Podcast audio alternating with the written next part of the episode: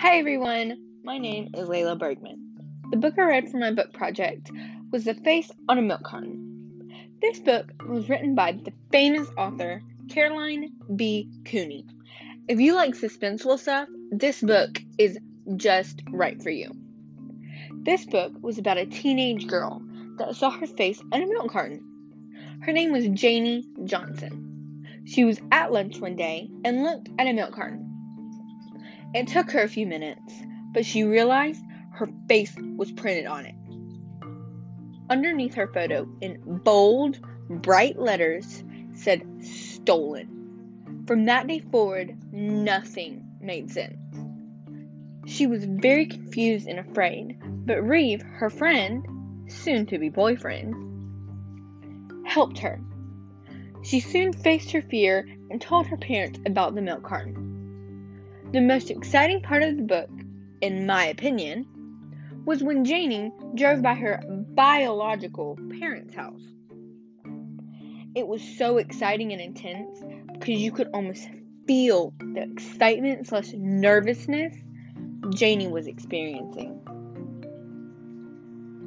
The author is very talented to make you feel like you're the main character.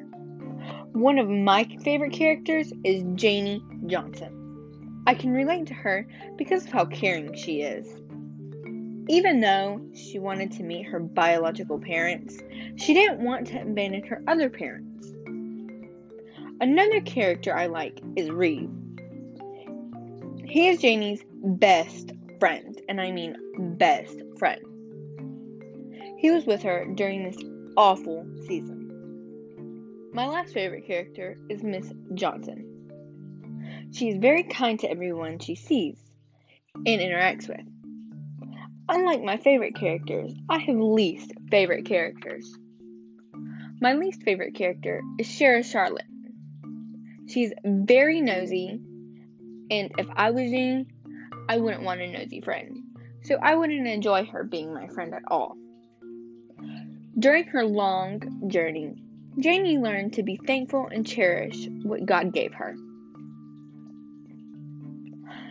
I learned to never talk to strangers or roam around the mall by myself because of what can happen.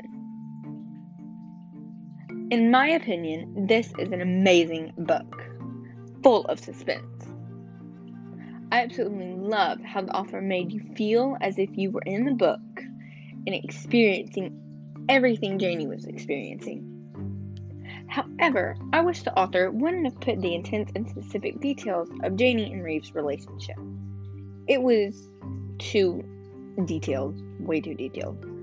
I recommend this book to 7th grade and up. I say this because of some of the topics and words said in this book. Now, please go to your local library and give this book a chance. Thank you for listening. Bye.